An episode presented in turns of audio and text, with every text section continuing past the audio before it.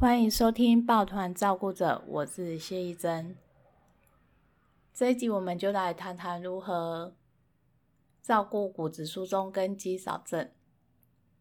我前面有谈过说，因为我妈妈打过两次的自费骨水泥，然后被诊断出来说她骨胸非常的严重，因为脊椎性压迫性骨折打完骨水泥后的活动状况并没有完完全恢复。因为腰酸会无法久坐、久转、久站，运动状况不够的情况下，也被评为肌少症。虽然有去物理治疗所做运动治疗，但因为腰酸的状况依然无法久坐、久站，也不太能够出游。然后看到这本戴大伟医师有关于骨骨质疏松的专书，就想说从中得到骨质疏松的方法。和注意自己如何预防骨质疏松。在那书中有提到说，台湾每年有三分之一的老人都会像他的外婆一样，就会髋部骨折。那也就是说，每半个小时就有一个老人会跌倒，髋部骨折，送至医院准备开刀。这么高的发生率，一直蝉联亚洲第一名。那大大戴大伟医师，他的外婆也是因为髋部骨折而过世。看到这本专书，就想到说，不只说要怎么照顾一个骨松的老人老人家，而且过了三十五岁，我们自己本身的骨头的质和量都会慢慢流失，而骨质疏松的人通常肌肉量也不足，所以书中有一些。简单的评估表可自我评估是否是骨质疏松的高危险群。嗯，可以建议大家说，看这本书的，用它的评估表去先简单的自我评估。如果你认为你是高危险群的话，可以建议你去找一下骨科的医师来看看。我一直以为说，因为老人家髋部骨折才是致命的危机之一，可是我最近看了《自由时报》才知道说，原来。脊椎压迫性骨折，愈后的死亡率也不低。等于说，只要老人家有的骨松，就等于是有的隐形杀手随身，所以要小心照顾。那为了避免骨质疏松严重时才被发现，体检时我是个人也建议你做一个骨质密度检查。如果说你有因为疾病的关系服长期服用类固醇，就算年轻，更也要注意骨松跟骨坏死。那医生也提到说，不当减重也是骨质疏松的原因之一。均衡每天的饮食还有规律运动，才是长期维持身材和健康的策略。那在书中我看到说，其实目前的疗法。有机会逆转骨质疏松，只要你是早期发现、早期治疗，都有机会让骨密度回升。但是像我妈这种严重骨质疏松，我猜应该能够延缓流失速度，避免骨折，就算是很成功的治疗。总之就是说，如果你有被发现有骨松的状况，一定要配合医生的治疗。那我看了这本书之后才知道说。原来骨质疏松是硬骨问题，不会痛，但有骨折风险。退化性关节炎则是软骨问题，会有疼痛和肿胀的状况。我一直以为我妈会腰酸是骨松造成，看来应该是错误的观念。如果我回诊骨科的时候，会再去跟医生探讨一下。在这本书中也有肌少症的自我检查法，那符合肌少症的诊断就。代表说你很容易跌倒，骨折风险高，所以年纪大了更需要运动，而且要摄取优质蛋白质、优良蛋白质和足量蔬菜，而且多做阻力训练来对抗肌少症。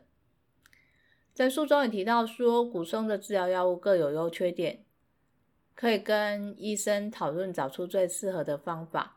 像我母亲目前使用的是健保给付的宝格丽，每半年注射一次，但是这个是不能随意停用药物，而且要注意牙科的问题，尤其说是拔牙跟植牙，这个医生在注射之前都会跟我们做解说，而且也要呃抽血检查，说你的状况是否可以注射宝格丽。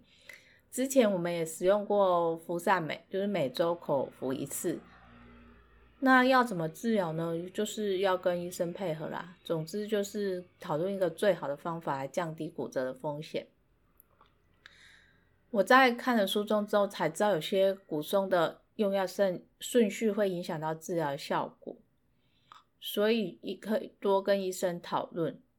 那有些人已经骨松到需要治疗，但是未达到健保给付的标准。那戴医师建议说，像这样一定要自费治疗，避免以后骨折高负担。就算是现在骨松需要自费，能需要积极治疗，不然像我妈妈一次骨骨水泥的注射治疗就要自费十几万。那书中因为戴医师他外婆是因为髋部骨折过世，他有提到说，髋部骨折手术前需要知道五件事，第一个就是。髋部骨折大多需要手术，然后手术的风险就已经包含死亡风险。那第三个就是要手术前要先检查身体状况，如果身体状况不行的话，大概医生也不敢去做那个手术。那治疗的目标就是改善生活品质，但他有提到第五点，复健是恢复行动力的关键。只要髋部骨折出院后是需要专人照顾，短期内无法独立生活。那活动能力可以恢动恢复到什么程度呢？就和复健期很有关系，大多是需要物理治疗师的长期指导，健保在这方面是无法给付的。所以照顾家中长辈最好的方式就是预防骨质疏松，不要让髋部骨折发生。一次都不要，这就是最好的预防方式。那最后一章在书中最后一章就是，不管家中是否有老人家，都需要知道保骨维持好肌力，从生活中做起。台湾属于缺钙国家，记得要补充足够的钙质。牛奶、深绿色的蔬菜、豆类、蔬果、坚果等钙质丰富的食物要多吃。那说一次，牛奶、深绿色的蔬菜、豆类制品、坚果。也要补充足够的蛋白质，从年轻时开始存骨本，才会有预防骨质疏松的作用。那如果你是女性的，提经后更要注意骨质疏松的风险，经常做负重的纪律训练运动，晒太阳，做一些户外活动，补充钙和维生素 D，健康的均衡饮食，不抽烟，少喝酒，就是保持一个健康的生活形态。但是你或许会觉得说，运动有有运动就是一个好处，但是其实是要有效的运动才有用。例如要有相对高强度，例如医生有提到说，如果你做不到高度相对高强度的话，就没有很有效运动。那如果你是用走路的话，嗯，因为现在老人家也不太可能跑步嘛，那你可以。走路的话，你可以有两个方法加强强度，一个是快速的走动，第二个是加大步伐。那戴医师个人是建议推荐是加大步伐，它比增加时间跟距离都更有运动效果。第二个就是运动种类要多变化，像我母亲她现在有在物理治疗所做一些运动治疗的功能的时候。他每次的运动都是会有不同的，针对你那时候的状况做不同的调整。那第三个，他是说多做一些功能性的运动，训练协调性、稳定性、神经控制，让自己可以健康老化。书的最后也附上了运动方法，如果老人家愿意配合，我是觉得由高龄体能教练学协助更有效果。像我妈妈现在是在学善物理治疗所上运动训练的课程，比自己做一些可能成效不太好的运动，例如说公园走路或者做一些简单的运动，成效还是比较好。那我自己也进入了骨质流失的中年时期，我个人是会学习书中的方法保持骨本，除了上线健身房，我原本就有健身房之后。也打算去上一些皮拉提斯的课程。我觉得一个保持自己的健康，才能成为一个好的照顾者。而且照顾者其实也没有时间去生病啊。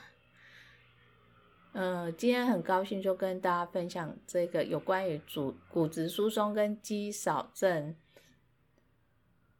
诊治的照护全书，它是由戴大为医生所出版，哎，所书写，由原水文化出版。谢谢大家的收听。